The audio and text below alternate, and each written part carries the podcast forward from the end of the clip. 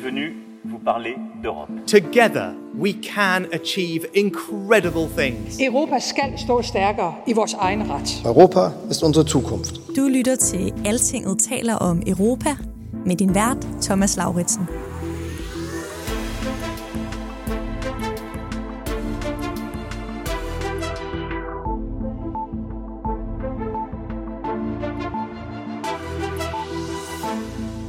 Sidst vi hørte fra Ukraines præsident her i podcasten, var det den glade og taknemmelige Zelensky, vi hørte. Det var da han var i Danmark og fik løfter med hjem om F-16 kampfly. Men under de seneste dages FN-generalforsamling i New York har Volodymyr Zelenskis tone været mørkere. Han advarer verdens ledere mod at give efter for Ruslands pres. Putin gør alting til våben, siger han. Også verdens produktion af mad ved at forhindre Ukraines store produktion af korn i at komme ud via Sortehavet. Men det er ikke det eneste problem, siger Zelensky. And it is alarming to see how some in Europe, some our friends in Europe, play out solidarity in political theater, making thriller from the green. Det er alarmerende at se, hvordan nogle af vores venner i Europa gør solidaritet til politisk teater, og hvordan de forvandler korn til en thriller. Sådan sagde Volodymyr Zelensky også på FN's talerstol her onsdag. Og det var et helt klart signal til Polen og to andre østeuropæiske lande, som blokerer for ukrainsk korn. For de sætter bare scenen for Moskva, sagde Zelensky. And they may seem to play their own role, but in fact, they are helping, helping set the stage to a Moscow actor. Polen, Ungarn og Slovakiet brød sidste weekend ud af en EU-beslutning om at frigive importen af korn fra Ukraine. Krig eller ej, så vil de tre lande bare ikke acceptere ukrainsk korn hos dem, for det udkonkurrerer deres egne landmænd, siger de. Hele den her uge er kornkrisen bare vokset og vokset. Ukrainerne truer med en sag i verdenshandelsorganisationen WTO. Resten af EU er rasende på de tre østlige medlemslande, og Europas enige forsvar for Ukraine synes at vakle for første gang. En hver form for intern konflikt i Europa kan jo bruges af lande som Rusland, der ønsker ligesom at pege på, at det sammenhold ikke er så stærkt.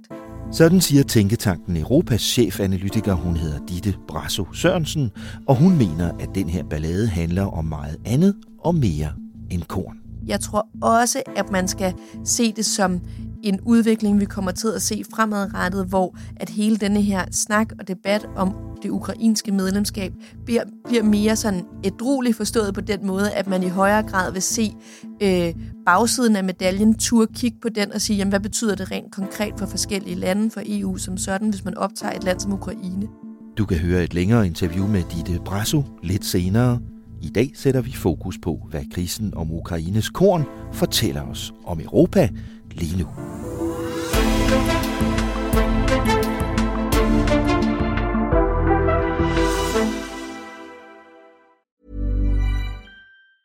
Hey, it's Ryan Reynolds, and I'm here with Keith, co star of my upcoming film, If, only in theaters, May 17th. Do you want to tell people the big news?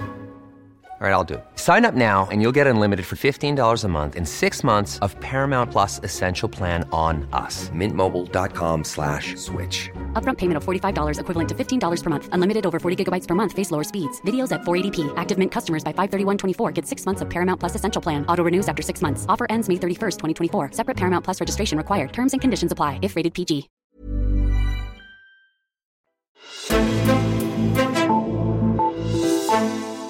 Velkommen til denne udgave af Altingets europæiske podcast. Mit navn er Thomas Lauritsen, og med mig her i studiet i Bruxelles har jeg min utrættelige makker, Altingets EU-redaktør Rikke Albrechtsen. Hej med dig, Rikke. Hej, Thomas. Velkommen til endnu en politisk krise her i Unionen, oh, har jeg næsten lyst til at sige. For det. Og denne gang handler det så om fødevare, om korn nærmere bestemt. Eller gør det nu også det, Rikke? Det handler måske også lidt om valgkamp måske. i virkeligheden. Fordi øh, et par af de her lande, som lige nu er i konflikt med Ukraine, er jo også i, øh, i gedin valgkamp selv. Og, og så er det jo også øh, et forsøg på ligesom at øh, tale ind i en situation, hvor vi har borgere, der kæmper med inflation og høje priser, og, øh, og måske også en snært af krigsrethed nogle steder. Ja. Hvorfor er det så alvorligt for Ukraine, at Zelensky ligefrem nævner det fra FN's talerstol? fordi det viser de her første sådan sprækker i solidariteten, som du også lige var inde på. Ikke? Ja. Og så er det også fordi, at det her, vi taler om, det er altså livsnødvendigt for Ukraine at få fikset, fordi at Ukraine er jo et enormt landbrugseksportland. Øh, det er jo øh, Europas brødkurv, som man plejer at sige. Mm. Øh, og øh, og det, for dem handler det jo om, at hvis man øh, ikke kan få sendt sin hvede, sin majs, sin solsikkekerner øh, og så videre, Mm. øh, videre ud i verden, så har man altså heller ikke øh, opbevaringsplads til næste høst. Og så er der bare sådan en ond cirkel, der går i gang der også for dem. Ikke? Mm. Og samtidig er det jo super vigtigt for verdenshandlen og for fødevaresikkerheden globalt, især øh, også for udviklingslandene, som er dem, som køber det meste af den produktion, som de har i Ukraine. Og det er jo også noget, som Putin jo aktivt har anvendt i sin fortælling rettet mod det, man sådan kalder Mm. det globale syd, altså udviklingslande. Mm. At, øh, at Ukraine og Vesten er i gang med ligesom at udsulte dem, og det er derfor, de ikke øh, Mm. kan, få, øh, kan få varer af den her, øh, af den her konflikt. Ja. Den, øh, den, den bunder i, i noget af det. Og det derfor det passer jo også med det, som Zelensky siger i forhold til, at det her passer ind i fortællingen, som Putin han er i gang Mm. med at, at opbygge. Men hvad er problemet for, for Polen og de andre øh, nabolande? Problemet er, at øh, det er forholdsvis farligt at sejle øh, ting ud af et invaderet land. Mm. Øh, fordi at, øh, at der er jo havnefaciliteter er mineret, der er, Mm. mm. altså, der er alle mulige problemer med det. Og man har der jo ligger haft russiske krigsskibe ude i Præcis, Sortehavet. Ikke? Altså, ja. man har, FN gik meget hurtigt, fordi man ved, at det her er et super, super følsomt øh, øh, problem, både for øh, altså, øh, Ukraine selv og, og for resten af verden. Øh, så gik man ind og forsøgte at forhandle en kornaftale, så skibe trods alt kunne øh, passere i sikkerhed. Mm. Og det fik man også. Men den øh, aftale er Rusland jo sprunget fra her i sommer, hvilket gør krisen endnu mere akut. Samtidig har man så haft øh, fra EU's side et ønske om også at hjælpe, sådan at man øh, er sådan øh, af, af vejene Mm. ud af, gennem nabolandene gav mulighed for, at, øh, at man kunne eksportere fødevarer hurtigt. Man liberaliserede derfor Mm. handlen. Man lavede øh, det, som man kalder for solidaritetsbaner, som var sådan nogle, altså det skulle Mm. være meningen, at det skulle ligesom være sådan nogle turbobaner, hvor man bare kan køre det her øh, Mm. øh, ud af landet, uden at sidde Nærmest meget, meget, meget lange Ja. øh, Mm. øh, grænsekøer. Spørgsmålet er præcis, hvor godt de virker, men Mm. øh, under alle omstændigheder, det var ligesom hensigten, at man skulle facilitere det, og det har man også gjort. Det har bare givet øh, en situation i nabolandene, hvor øh, noget af, af det, som egentlig skulle ende ud på verdensmarkedet, måske mere ind hos dem, og det har gjort, at øh, landmænd simpelthen er gået på gaderne i protest i for eksempel Polen over det, som de føler var en øh, uholdbar konkurrencesituation. Mm. Og hvad gjorde EU så ved det? Fordi der var jo faktisk nogle EU-restriktioner først. Ja, for det der skete var, at i foråret så så vi så fem lande, og det var altså Ukraine, Ungarn og, Slo- og Slovakiet, som du allerede havde øh, nævnt, mm. og så også Bulgarien og Rumænien på det tidspunkt, som gik enegang og smækkede døren simpelthen i for, øh, for ukrainske landbrugsprodukter øh, imod EU-reglerne, fordi det er ikke noget, man bare kan gøre. Mm. Handelspolitikken på EU-plan er fælles. Ja. Øh, men der endte man uden sådan en slags feberredning, hvor EU så selv stillede sig bag en aftale om, at de fem lande godt kunne få lov til at, øh, at begrænse importen, at det var så hvide og majs Ja. ja. og raps og solsikkefrø, Mm. øhm, i, øh, i en periode mod, at de så sikrede, at øh, ukrainerne kunne godt sende det videre ud i verden, Mm. igennem deres lande, så længe det ikke ligesom blev hængende. Ikke? Mm. Men den ordning udløb her den 15. september, og kommissionen har vurderet, at der er altså ikke nogen trussel Mm. mm. til de her... Altså her i sidste uge, ikke? Øh, ja, Ja. ja. I, i fredags. Ja. Og, og, og, og vurderingen er, at der er simpelthen ikke Det er ikke et, et problem. problem Nej. med markedsforvridning Nej. hos de her lande, og derfor skal vi nu ikke længere lave benspænd for ukrainerne. Vi skal åbne op, og det skal Mm. mm. vi gøre mod, at ukrainerne sig selv laver sådan et, altså en overvågningssystem med, okay, Mm. mm. de her handelsstrømme, hvor ender de, og så videre. Ja. Ikke? Men så siger Polen, Ungarn og Slovakiet, det er vi ligeglade med. Vi vil stadigvæk ikke acceptere, at der kommer ukrainsk øh, korn ind hos os. Ikke? Og så har vi balladen. Fordi at så skal EU-kommissionen simpelthen så finde ud af, om de vil slippe dem for EU-domstolen for traktatkrænkelse, fordi de kan ikke træffe den her beslutning. Ja. Og samtidig gjorde Ukraine det, at de gik til verdenshandelsorganisationen WTO og sagde, det kan være, at vi vil åbne en sag mod de her lande.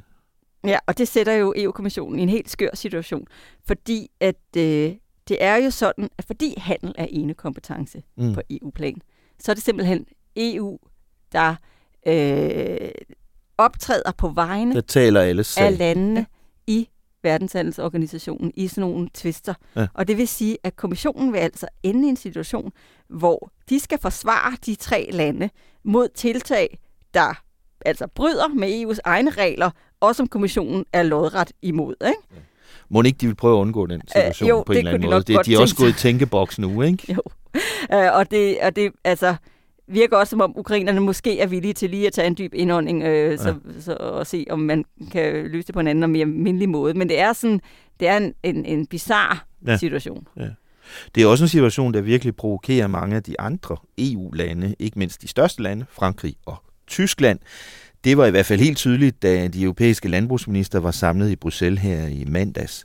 For eksempel så beskyldte den tyske minister, han hedder Cem Özdemir, polakkerne og de andre for at være deltidssolidariske. Das ist eine äh, Part-Time-Solidarity, würde ich mal sagen. Wenn es einem passt, ist man solidarisch, und wenn es einem nicht passt, ist man nicht solidarisch. Das, äh, Part-Time Solidarity, siger den tyske landbrugs- og fødevareminister. Jeg ved ikke, hvorfor han siger det på engelsk, når han nu er tysker, men det gjorde han.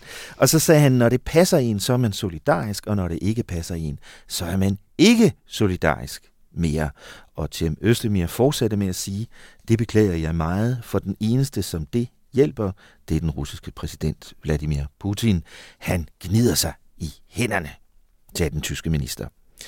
Rikke, hvad mener Tim Østemir med at kalde den polske, ungarske og slovakiske opførsel for deltidssolidaritet? Han ser den nok lidt som sådan en à la carte model, hvor de øh, støtter, så længe det er politisk opportun for dem selv, men så ja. svigter, så snart de møder modstand. Ikke? Og det, øh, det gælder jo særligt for dem, der er i national valgkamp lige nu, Slovakiet og Polen, øh, fordi de er presset, mm. og øh, der får sådan nogle vrede traktordemonstrationer pludselig mere vægt end øh, det geopolitiske ansvar, som de jo også har. Mm. Og det giver også sådan lidt et forvarsel om, at der skal altså arbejdes for at holde enighed i forhold til krigen, efterhånden som det gør mere ondt på os selv også. Ikke?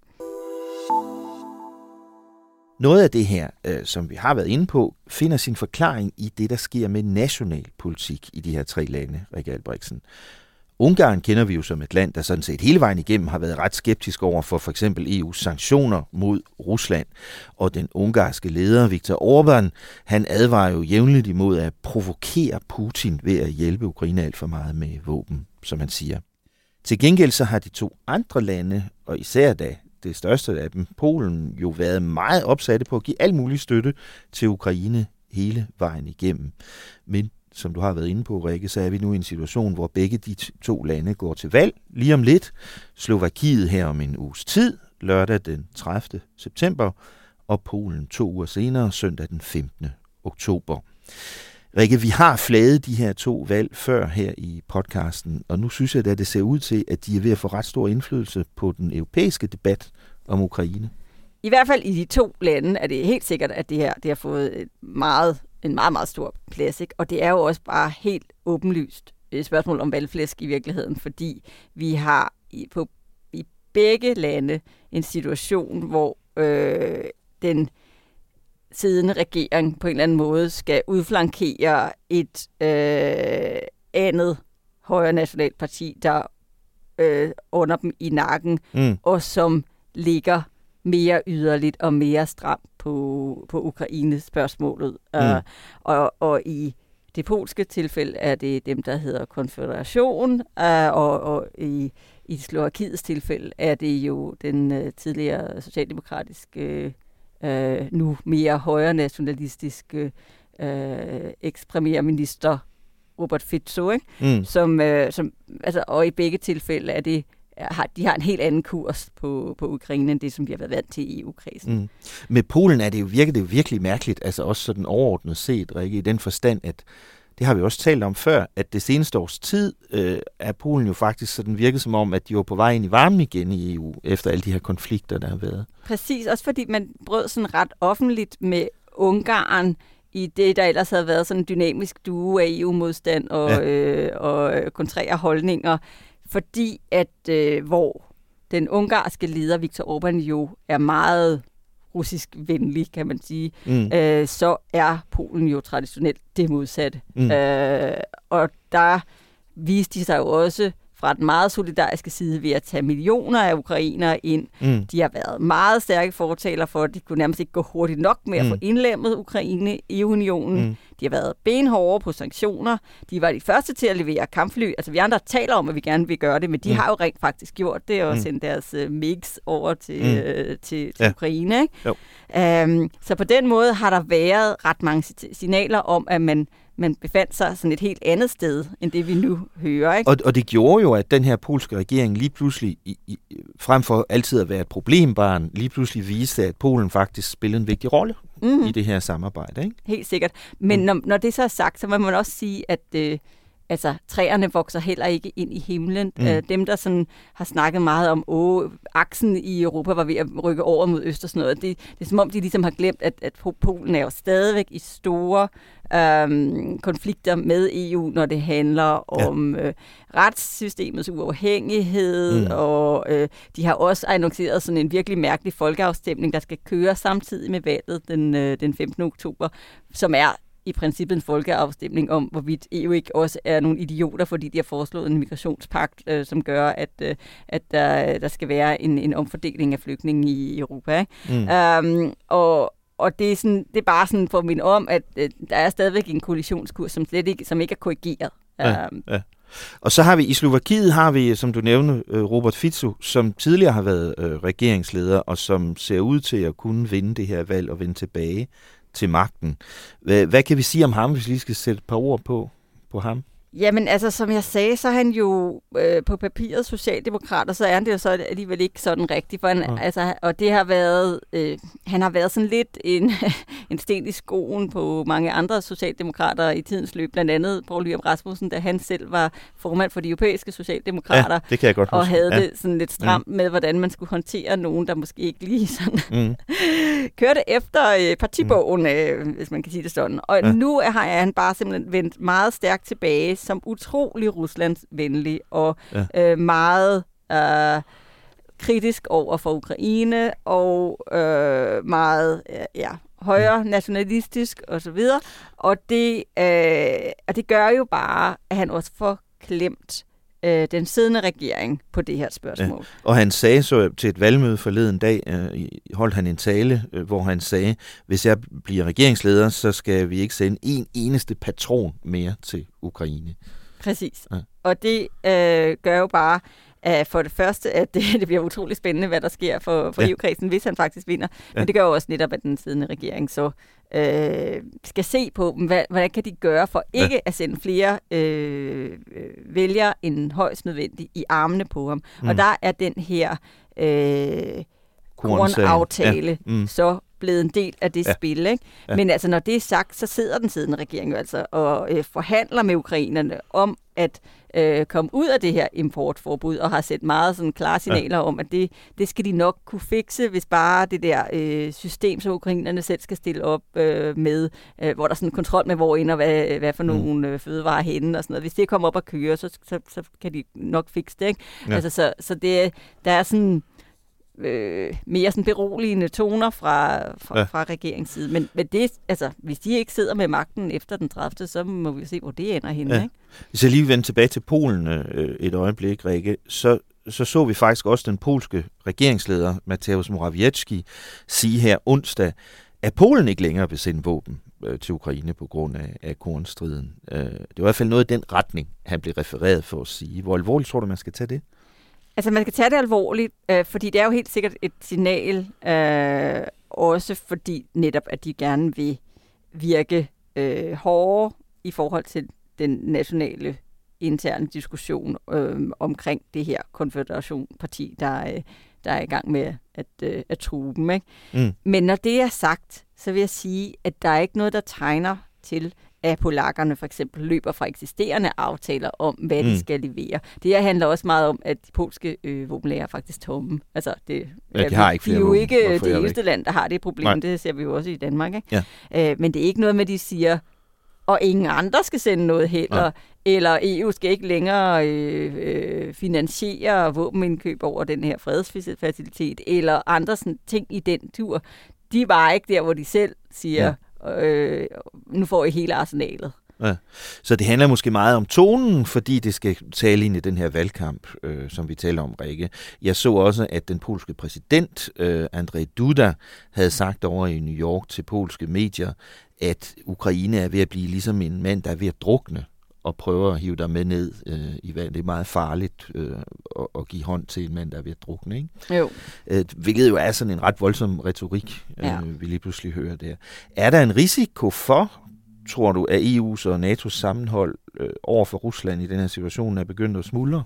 Det ser i hvert fald ikke kønt ud. Um, og spørgsmålet er, om det måske åbner en ladeport for andre, særligt på det yderste højrefløj, måske også lidt længere ned ad banen, når vi taler ind i for eksempel en Europaparlamentsvalgkamp øh, senere hen mod foråret, ja. at, at der måske, hvis, hvis man hører det her fra siddende regeringer, øh, om der så er større mulighed for, at det øh, mm. bliver noget, der er helt okay at snakke om i, i en elkamp. Ikke? Mm. Øh, så det, altså samtidig skal man heller ikke overgøre det, ikke? fordi som, som jeg lige sagde, så, altså Polen løber ikke for nogen af sine løfter. Der er generelt jo støtte øh, til Ukraine i kredsen osv. Men når det så er sagt, så er det rigtigt, at, at, øh, at Robert Fitzo er en total joker i det her spil. Der er, hvis han vinder, så øh, er der ikke nogen, der ved præcis, hvordan han kommer til at agere. Mm. Ikke? Men nu er katten i hvert fald ud af sækken. Ikke? Altså, det, er ikke, det er ikke forbudt øh, for, for EU-landets regeringer at sige, måske skal vi ikke bare hjælpe Ukraine hele tiden. Der er rigtig mange forskellige aspekter af den her historie. Som jeg sagde i starten af den her podcast, så har jeg indkaldt forstærkninger i dag for at hjælpe os med at forstå og forklare nogle af dem. Forstærkningen kommer i skikkelse af forskeren Ditte Brasso Sørensen, chefanalytiker i Tænketanken Europa i København. Ditte Brasso taler blandt andet om, hvordan to forskellige europæiske solidaritetsfortællinger støder sammen her om, hvad polakkerne i virkeligheden er ude efter, og så giver hun et bud på, hvad den her krise fortæller os om EU's fremtidige udvidelse. Det er vigtigt at huske, at de her lande, særligt Polen, er, er blandt hardliners i Europa, når det kommer til, øh, hvor stor støtte der er til øh, Ukraine i befolkningen. Øh, og jeg kan selvfølgelig kun gætte, jeg ved det ikke, men jeg tror ikke, det her det underminerer den generelle støtte. Øh, men altså, når det så er sagt, så synes jeg, det er en vigtig forsmag på de konflikter, der er forbundet med debatten om et styrket samarbejde med Ukraine, og måske på sigt også øh, det at tilbyde Ukraine øh, EU-medlemskab. Ja. Og den snak bliver jo mere kompleks, jo mere konkret den bliver. Ja, det kan vi vende tilbage til om et øjeblik, Ditte. Øh, lad os lige øh, minde om, hvorfor var det i det hele taget, at der var et EU-forbud? For det var der jo mod import af ukrainsk korn. Og hvorfor var det så, det blev hævet her i sidste uge?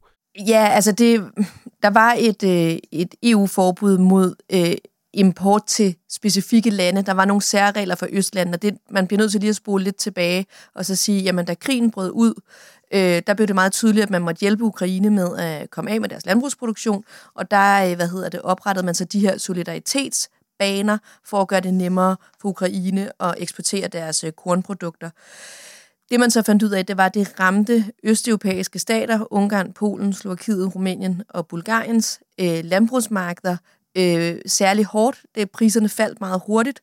Øh, og det man så valgte at gøre for at beskytte deres øh, landbrugsproduktion i de her lande, det var at lave særregler for østeuropæiske stater. Og det er så de særregler, der ophæves.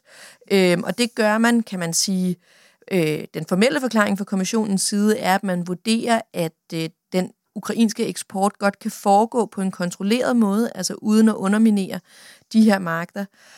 Men jeg tror ikke, man skal være blind for, at der selvfølgelig også er et hensyn til, at man i Ukraine står i en høstsæson, og oven i det, så har den her Black Sea Grain Deal øh, kollapset, så det er meget svært for Ukraine lige nu at eksportere deres øh, landbrugsprodukter.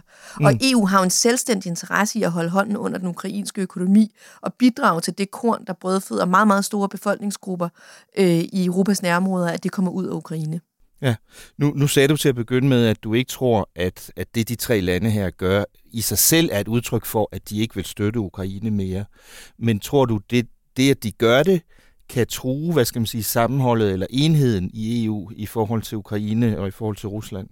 Jamen det viser jo i hvert fald, at der er flere solidaritetsfortællinger på spil, og de solidaritetsfortællinger meget hurtigt kan komme i konflikt med, den, med hinanden. Ikke? Så på den ene side har vi fortællingen om den her europæiske solidaritet, som også inkluderer Ukraine, og det sammenhold, og på den anden side, så har man så den solidaritetsfortælling, øh, som de her østeuropæiske stater øh, appellerer til, som er fortællingen om solidaritet mellem EU-landene, og hvor EU og EU-landene træder til og hjælper hinanden, hvis dele at EU bliver disproportionelt eller særligt ramt i en regional konflikt. Og det er jo det, som de her østeuropæiske lande appellerer til her. Ja, og det bringer mig hen til det næste spørgsmål, som er, som, som, som du nævnte, så, så øh, har Polen jo for eksempel været en af de stærkeste støtter øh, af, af Ukraine, og et af de lande i EU, der har, der har slået mest hårdt på, at vi skulle hjælpe Ukraine så meget som muligt.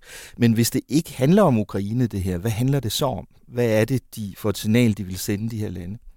Jamen, jeg tror, der er flere ting i det. Altså helt konkret handler det om korn for Ukraine, men, men jeg tror, det større problem handler, eller det, det mere sådan langstrakte problem handler jo om på et tidligt tidspunkt at understrege for EU, at, at den her optagelse, potentielle optagelse af Ukraine vil skabe særlige udfordringer nogle steder i Europa og i nogle medlemsstater. Og det appellerer man så til EU om, at der findes en løsning på, eller det i hvert fald anerkendes. Altså, så jeg tror mere, man skal se det som en samtale eller en konflikt mellem de her Østlande og EU-systemet, end det er en konflikt mellem øh, de her Østlande og Ukraine. Ja. Nu der er valg i Slovakiet her på lørdag den 30. september, og der er valg i Polen søndag den 15. oktober. Tror du, at det har indflydelse på de to landes opførsel i den her sag? Jeg tror ikke, man kan udelukke, at der er en valglogik i det. Øh, særligt i Polen har, har begge de partier, der, der kan man sige, kæmper om regeringsmagten, øh, appelleret til, til landbruget, og landbruget har jo en meget stor rolle og et stolt erhverv i Polen.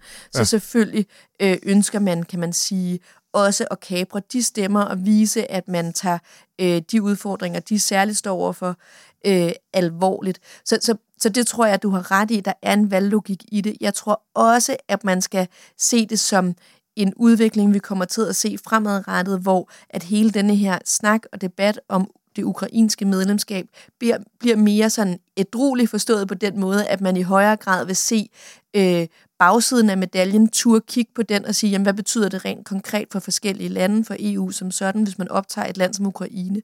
Men det er ikke sagt, at man ikke vil fortsætte debatten og ikke vil fortsætte processen mod et ukrainsk medlemskab. Men denne her, øh, kan man sige, meget voldsomme og meget øh, hurtige reaktion, hvor nogle medlemsstater herunder Polen nærmest øh, var parat til at tilbyde øh, Ukraine medlemskab her og nu, den, den, de stemmer er forstummet. Mm. Øh, her mandag var øh, EU's landbrugsminister samlet til et møde i, øh, i Bruxelles, og der hørte vi ministerne fra Tyskland og Frankrig og Spanien udtale sig sådan meget kritisk over for Polen og Ungarn og Slovakiet og det, de har gjort. Hvad er det, de lande er så provokeret af? Altså jeg mener Tyskland og Frankrig for eksempel, tror du? Flere ting, tror jeg, men altså det her med, at de her tre lande nu går ene gang på et tidspunkt, hvor at der er så stor brug for europæisk sammenhold, og den her fortælling om, at Europa står sammen i deres støtte til Ukraine, den bliver jo udfordret her. Det mm. tror jeg provokerer nogle lande, mange lande. Øhm, også på et tidspunkt, hvor at enhver form for intern konflikt i Europa kan jo bruges af lande som Rusland, der ønsker ligesom at pege på, at det sammenhold ikke er så stærkt. Øhm, så kan man sige, så udfordrer de her lande jo også med deres beslutning om at øh, indføre de her nationale importforbud, jo også hele princippet om EU-rettens forrang, og det er jo det fundament, som øh, EU-samarbejdet hviler på. Og jeg tror, der er en generel metaltræthed, øh, når det kommer til denne her form for principiel armslægning med EU fra, fra, fra særligt Polen og Ungarn. Mm. Ja, fordi man kan jo sige, at det her jo i hvert fald er en udfordring af, øh, den måde, det indre marked fungerer på, og den måde, især den måde, EU's handelspolitik fungerer på, hvor det jo normalt er EU-kommissionen, der repræsenterer alle EU-landene. Hvad er konsekvensen af det, tror du? Sætter det ikke egentlig EU-kommissionen i en lidt mærkelig situation her?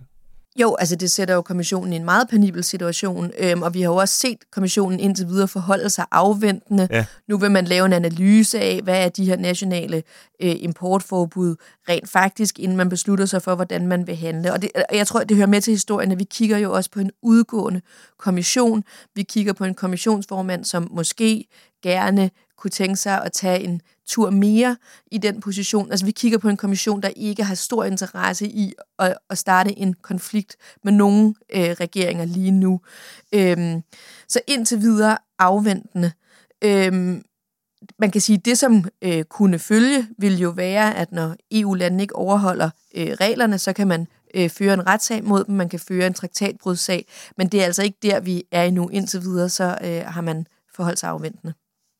Du har været lidt inde på, øh, at det også har nogle mere langsigtede øh, perspektiver, det her. Hvad, hvad synes du, det her fortæller os om de udfordringer, der ligger forude, hvis EU begynder at forhandle om optagelse af Ukraine i unionen? Jeg synes, det er interessant, fordi det peger på, at der på den ene side øh, kommer til at være et diskussionsspor, som er relevant og interessant, der handler om, hvordan skal EU institutionelt se ud fremadrettet? Skal vi have øh, kvalificerede flertalsafgørelser på udenrigspolitikken, og hvad med skat, og øh, hvor mange kommissærer skal vi være? Alt det her, som vi jo også så det fransk-tyske papir komme, mm. var det i går, øh, ja. øh, komme med nogle bud på. Og det er sådan den, den institutionelle diskussion, øh, som kommer til at foregå. Men det, som det her viser jo, det er, at der kommer også til at være en måske endnu sværere diskussion, der handler om, hvordan skal de konkrete politikområder øh, være? Hvordan skal landbrugspolitikken se ud? Hvordan skal pengene fordeles? Øhm, og de øh, hvad hedder det, diskussioner bliver, tror jeg, øh, om noget endnu sværere at nå til enighed omkring. Hvilke regionale konflikter kunne du, kunne du forudse der? Altså, hvem er det for eksempel? Er det for eksempel Polen eller andre, der vil sige, hov, hov, hvorfor skal Ukraine have alle de her penge, og hvorfor kan vi ikke få dem mere og sådan noget? Hvad, hvad for nogle konflikter kunne man forudse der, tror du? Jamen altså, for det første øh, kommer der jo til at være en generel budgetkonflikt, som handler om, øh, at der er lande, som er vant til at være netto øh, modtagere af EU-midler, der ville skulle overgå ja. til at være netto bidragsydere. Og mm. den konflikt omkring, hvorvidt man plejede at få EU-midler, eller nu skal give EU-midler til, til Ukraine, det kommer til at kunne mærkes helt konkret øh, i lande som for eksempel Polen. Øh, så selvfølgelig bliver det et område, der er landbrugspolitikken, som ville skulle øh, altså signifikant revideres, hvis, hvis man skulle have et så stort et landbrugsland som Ukraine med øh, på sigt, også selvom man laver en, en overgangsordning for Ukraine. Men så kan du sige, at der er en masse andre områder, hvor øh, lad os sige for eksempel altså i periferien til landbrug, det kunne være miljølovgivning, det kunne være dyrevelfærd, øh, EU's standarder for dette, hvor, hvor nogle lande, som for eksempel Danmark, jo måske gerne vil, vil trække EU i en, i en mere ambitiøs retning, altså vil, vil, vil hæve standarderne, hvor man vil jo skulle skele til, hvis du optager et land som Ukraine, der vil have svært ved allerede at leve op til de standarder, der findes i dag, at du måske vil have svært ved at hæve standarderne så hurtigt, som nogle lande vil, øh, vil kunne ønske sig. Mm. Så er det, du siger i virkeligheden måske, at, at den her kornstrid, vi oplever nu, er en slags forsmag på, hvor svært det bliver, hvis vi skal optage Ukraine? Jamen, det er en slags forsmag på, når når det lige pludselig bliver konkret, når varer begynder at flytte sig fra Ukraine ind i Europa, her er det korn, på sigt ville det være, øh, kunne man forestille sig et stort, øh, det kunne være intern migration, det kunne være forskningsmidler osv. Når, når penge og varer og mennesker begynder at flytte sig fuldstændig frit over den ukrainske grænse, altså i tilfælde af, at de bliver medlem, så vil det jo påvirke den måde, vi fordeler EU-midler, øh, og den måde arbejdskraften flytter sig på, øh, osv. Og det det kommer til at skabe, øh, tror jeg, kontinuerligt i over noget tid kommer til at skabe øh, konfliktlinjer i Europa, ja. Ja, kornkrisen med Ukraine giver os vigtige fingerpege om, hvor svært det rent faktisk kan blive, hvis EU begynder at forhandle om medlemskab med det store og fattige land. Tak til Ditte Brasso Sørensen, chefanalytiker hos Tænketanken Europa, for hendes analyse af den her komplicerede situation. Rikke Albrechtsen, er du her endnu? Det er jeg. vil gerne sammen med dig gå lidt mere i detaljer, når det drejer sig om et bestemt aspekt af alt det her. Nemlig den konstatering, at den svære debat om en ny udvidelse også rejser alle mulige spørgsmål om, hvordan EU som organisation og som samarbejde overhovedet skal fungere i fremtiden. Ditte Brasse, hun nævner undervejs i min samtale med hende, at Frankrig og Tyskland den her uge kom med et papir om netop de her ting, om udvidelse og reform af EU. Det har vi selvfølgelig set nærmere på, Rikke. Øh, hvad er det for en type rapport? Hvad kan vi sige om den? Det er en rapport, øh, som er udformet af en gruppe af forskere, som øh, regeringerne i Tyskland og Frankrig har udpeget til ja. at tænke på deres øh, vegne, kan man sige. Ja. Øh, og så komme med øh, et udspil til, hvor de synes, at der skal øh, ligesom strammes op i EU-systemet, for at man kan være klar til kommende udvidelser af ja. unionen. Ja, og den her rapport blev, blev præsenteret under et møde for de europæiske udenrigsminister og europaminister her i tirsdags. Lad os lige prøve at høre, øh, hvad den franske europaminister Laurence Boone sagde om det. So the first thing is it's not a government proposal. This is the report from an independent group of experts who have the French and German nationality. And I think that's super important. Second, they're offering options for discussion. Many other groups are working at the moment, and we will be looking at all of this. Frankrigs europaminister lægger meget vægt på, øh, som du også sagde, Rikke, at det her ikke er et regeringsforslag fra Frankrig og Tyskland, men en rapport fra nogle uafhængige eksperter. Men så siger hun alligevel, at de er franske og tyske eksperter. Hvorfor er det vigtigt for hende at understrege det, tror du? Ja, det er i hvert fald meget vigtigt. Det står også på forsiden ja, af, af rapporten, står ja. der helt tydeligt, dette er ikke øh, deres holdning. Ja. Uh, men det er jo fordi, den her debat er måske ikke helt øh, moden endnu, så de vil ikke tage til indtægt for, at det ligesom skal være deres model for, ja. for fremtidens EU. Ja. Men samtidig kan man måske godt overveje, om, når det nu er dem, der netop har udpeget de her forskere, om det så måske er nogen, der er valgt, fordi at de er særlig forstående over for, hvordan de to lande måske gerne vil have samarbejdet til at se ud. Og man får jo, man kan sige, man får svar på de spørgsmål, man stiller. Ikke? Ja. Så, så det er jo i hvert fald regeringerne i Tyskland og Frankrig, der ligesom har indrammet hvad de her forskere skulle prøve at svare på. Ikke? Mm-hmm. Øh, der var en diplomat, der sagde, der sagde til mig fra et af de andre lande, der sagde, at det er meget smart at gøre det på den her måde, fordi så kan Frankrig og Tyskland ligesom få startet diskussionen det sted, de gerne vil, uden at de sådan virker trumlende og siger, det er det her, det skal være. Ikke? Præcis. Hvorfor er det, at udvidelsen gør det nødvendigt at, at tage den her diskussion om at lave om på EU nu? Det er fordi, at institutionernes rammer kan ligesom ikke rigtig holde til, at man laver den her udvidelse. Husk på, man snakker jo altså om op til 10 lande i princippet, mm. øh, hvis man tager hele ja. med. Ja. Øh, men under alle omstændigheder, selv hvis man ikke tager dem alle sammen med, så det med, at øh, man har særligt Ukraine i søgelyset, øh, i sig selv giver, øh, giver en grund til at få set alting efter i sømne, fordi Ukraine simpelthen er, er så, så stort. et enormt stort ja. land, plus 40 millioner indbyggere. Geografisk det klart største land i Europa osv. Ikke? Ja. Øh, så der skal simpelthen bare øh, ryddes lidt op, både sådan internt i institutionerne, men også på de enkelte politikområder, for eksempel på landbrugspolitikken. Mm. Fordi, som vi også har talt meget, meget længe om i den her podcast, så øh, er det ikke let at øh, håndtere altså verdens øh, brødkurv øh, mm. inden for rammerne af EU. Ikke? Okay. Men, når netop, men når netop også noget som regionalstøtte, altså det vil sige øh, penge til EU's fattigste egne, øh, og budgettet helt generelt, ikke? som mm. nogle af de vigtigste ting, som man bliver nødt til at gå ind og se på. Ja. Nu er den her rapport øh, temmelig lang øh, og, og indviklet. noget af det her er meget teknisk. Øh, vi har selvfølgelig siddet og, og kigget meget øh, tæt på det. Øh, Rikke, vi kan ikke komme omkring det hele her, øh, men lige for at lave et par nedslag på noget af det vigtigste, så som du nævner, så noget af det handler om specifikt om institutionerne, øh, altså de, den måde, EU fungerer på. For eksempel er der et, et forslag om at skære ned på antallet på kommissærer. Øh, der er også tanker om at lave om på den måde, man tager beslutninger på i EU's øh, ministerråd. Øh, hvad, hvad tror du, hvad synes du er det mest kontroversielle set med danske øjne? Det er nok, at de gerne vil have, at man overgår til en flertalsbeslutninger på snart sagt alle områder. Også ja. udenrigspolitik, også skat og, og så videre. For det er bare sådan en af de der ting, hvor uh, det bliver svært at... Øh, at slippe kontrollen ja. med det hele. Ikke? Jo, og der har vi jo allerede set udenrigsminister Lars Løkke Rasmussen være ude og ligesom gøde jorden for, at der kommer en diskussion om det her med flertalsafgørelser på udenrigs- og sikkerhedspolitikken. Ja, fordi at Danmark har jo fået, vi er ikke gået ind i, øh, i gruppen selv, men der har, vi har fået observatørstatus i sådan en særlig ja. øh, tysk-ledet gruppe, der snakker om det her spørgsmål. Men det viser, at den der berøringsangst, at vi kun vil være observatør, vi vil i hvert fald ikke øh, øh være med. Og mm. det, det var jo også der, hvor Lars Lykke sådan smuttede, inden der blev taget øh, billeder af dem, der var med i gruppen, ja. og sådan noget, ja. da de ja. havde stiftende møde. Ikke? Ja.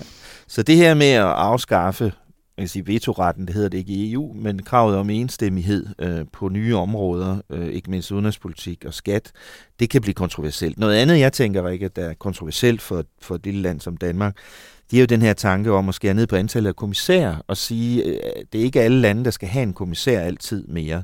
Det kan så gå på skift og sådan noget. Det er en af de ting, de foreslår. Og et andet forslag, de kommer med, det er, at hvis man ikke kan det, siger de, så kunne man have, ligesom have A- og B-kommissærer. Altså, så er der nogen, der bestemmer og har stemmeret, og de andre, de, øh, de er ligesom bare med som vicekommissærer eller sådan noget.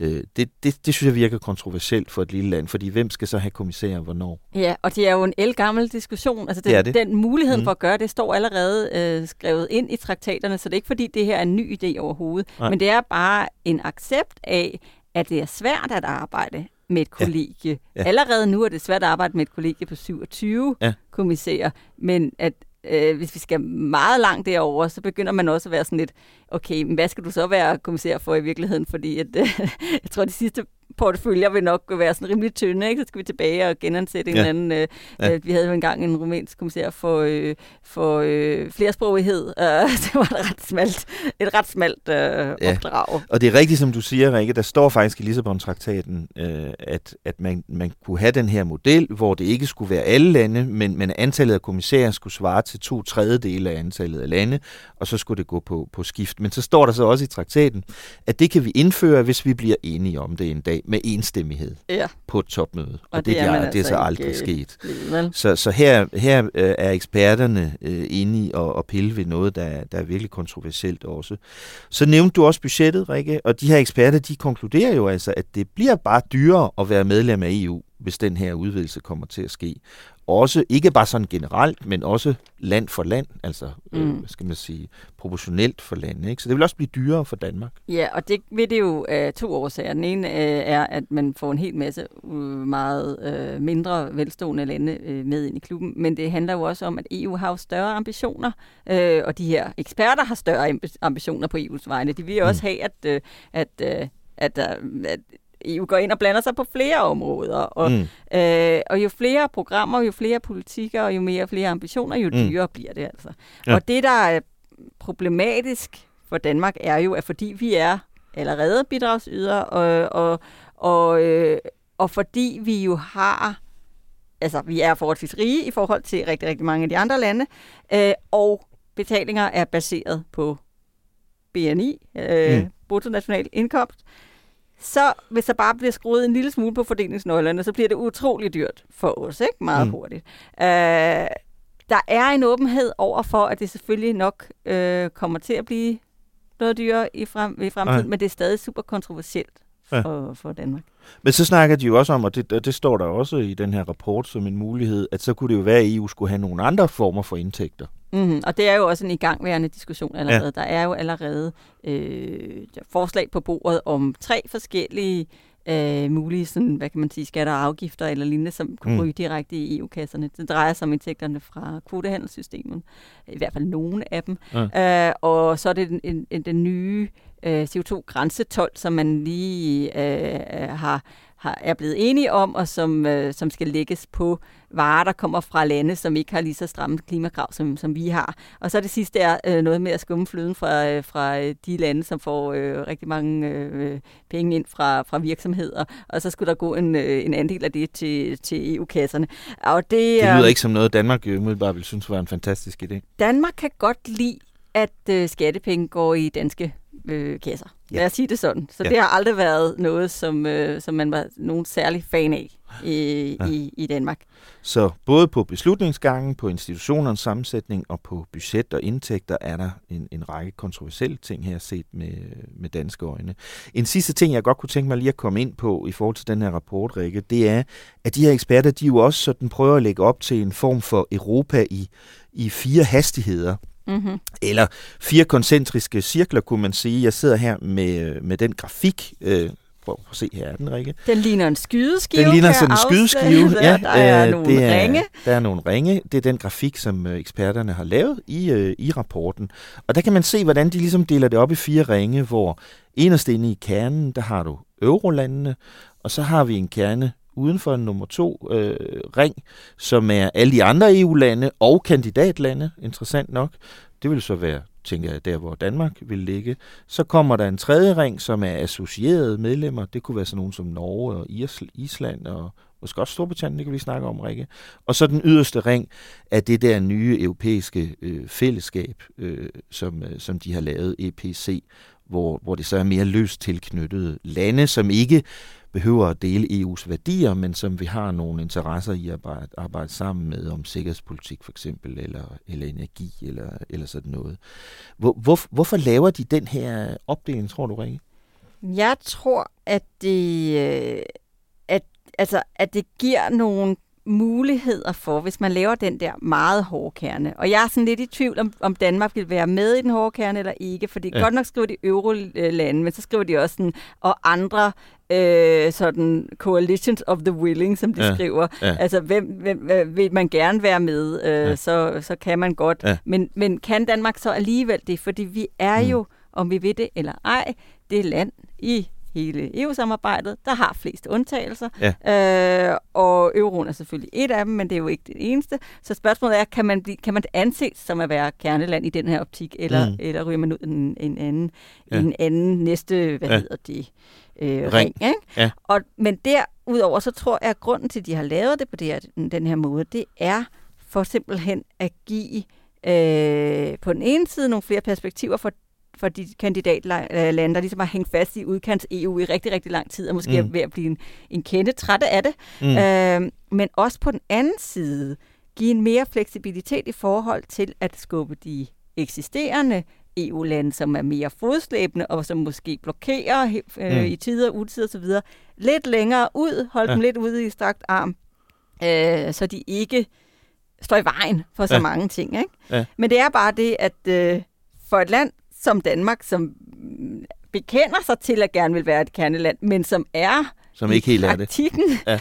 jo øh, lidt af en anomali i EU-sammenhængen ja. af historiske årsager, ja. så er det så er det sådan lidt, øh, det er lidt spændende, hvor ja. man egentlig overhovedet og, placerer. Og derfor har skiftende danske regeringer jo altid i mange år været bekymret for de her tanker om et EU i flere hastigheder. Mm-hmm. Fordi lige så snart man begynder at ville prøve at definere, hvem er kernen og hvem er ikke kernen, så, be, så bliver det lidt svært for Danmark mm. at, at placere sig uden at, at miste indflydelse. Ikke? Så der er ligesom flere interessante spørgsmål og svære spørgsmål, der bliver rejst, når man kigger på den her skydeskive-grafik. Mm. Øh, for eksempel, øh, er Danmark egentlig et rigtigt EU-land, ikke? Mm. Altså, er det ja. helt inde i kernen? Og, og hvad, er Danmark rigtig inde, ikke? Og, eller er Storbritannien rigtig ude?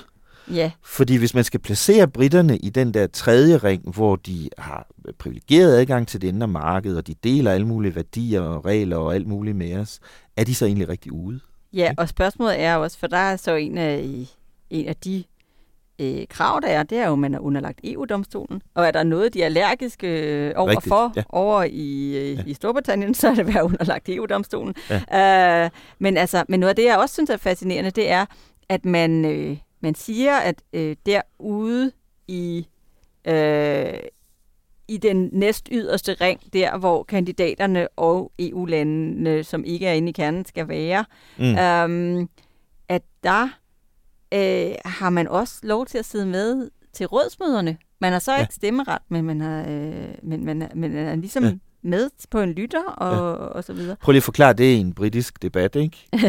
vi, vi har, det lykkedes rigtig godt for os med Brexit, så nu er vi med til ministermøderne ja, ej, men den vil ikke virke for dem. Vi har bare ikke nogen indflydelse. I, uh, det er kun i den næste ring. Der vil ikke, vi har bare ikke nogen indflydelse ja, ej, britterne vil ikke være, være helt inde, inde der, men altså stadigvæk. Ikke? Det, det... Et andet interessant spørgsmål, det rejser, er, hvor skulle vi placere sådan et land som Tyrkiet? Som jo er, som har ligget i forhandlinger om optagelse i EU i 18 år nu. De er kandidatland. Så de, de burde jo egentlig være helt inde i uh, anden inderste ring sammen med Danmark, men i praksis er de forhandlinger jo lagt død for længe siden, og vi deler ikke ret mange fælles uh, værdier uh, og retsstatsprincipper med Tyrkiet mere. Så, så det rejser jo også spørgsmålet, bør man afbryde de forhandlinger med Tyrkiet og lægge dem helt ud i den yderste ring, ikke? i et mm. løsere samarbejde. Uh, så jeg tror, jeg mistænker de her eksperter for, at de med vilje har lavet den her grafik for at vise, hvor svært det egentlig er at placere de forskellige lande, og, og hvor svære diskussioner der er forude. I det hele taget kan man jo ikke rigtig sige, at den her fremskridtsrapport giver alle svarene på de her spørgsmål, men den åbner for en række meget svære spørgsmål, man ikke rigtig har turet diskutere blandt regerende i, i lang tid om, om øh, hele det europæiske samarbejdes udvikling. Øh, og det sker altså, som vi har været inde på, Rikke, på grund af udsigten til en ny udvidelse med blandt andet Ukraine, og vi kan allerede nu se, hvor svært det kan være at gøre Ukraine til en del af Europa. Tak for i dag, Rikke. Vi taler snart ved igen. Det gør vi. Tak fordi du lyttede med på Altingets Europa-podcast i den her uge. Mit navn er Thomas Lauritsen. Jeg havde EU-redaktør Rikke Albrechtsen med i studiet, og det var Clara Vestergaard Lausen, der redigerede. I næste uge er Rikke ude at rejse, men jeg er tilbage med en særudsendelse, hvor du får et grundigt interview med Danmarks nye EU-ambassadør. Han hedder Carsten Grønbæk, og ham har jeg en aftale med hende på ambassaden, sådan så vi alle sammen kan høre, hvad han tænker om nogle af EU's store udfordringer i de kommende år, og hvad det betyder for Danmarks næste EU-formandskab. Det er han nemlig i fuld gang med at gøre klar til. Mens du venter på det, kan du som sædvanligt læse meget mere om EU på altinget.dk. På vores EU-portal kan du blandt andet finde mere viden om den fransk-tyske fremtidsrapport, og så kan du se et første meget nyttigt overblik over, hvor alle de danske politiske partier, og dem er der mange af efterhånden, hvor de er nået til i deres opstilling af kandidater til næste forårs europæiske valg. Det er et stort og omhyggeligt arbejde, udført af vores kollega Julia Schønning her i Bruxelles. Tak for i dag. Lyt med igen næste uge, lige her, hvor Altinget taler om Europa. thank you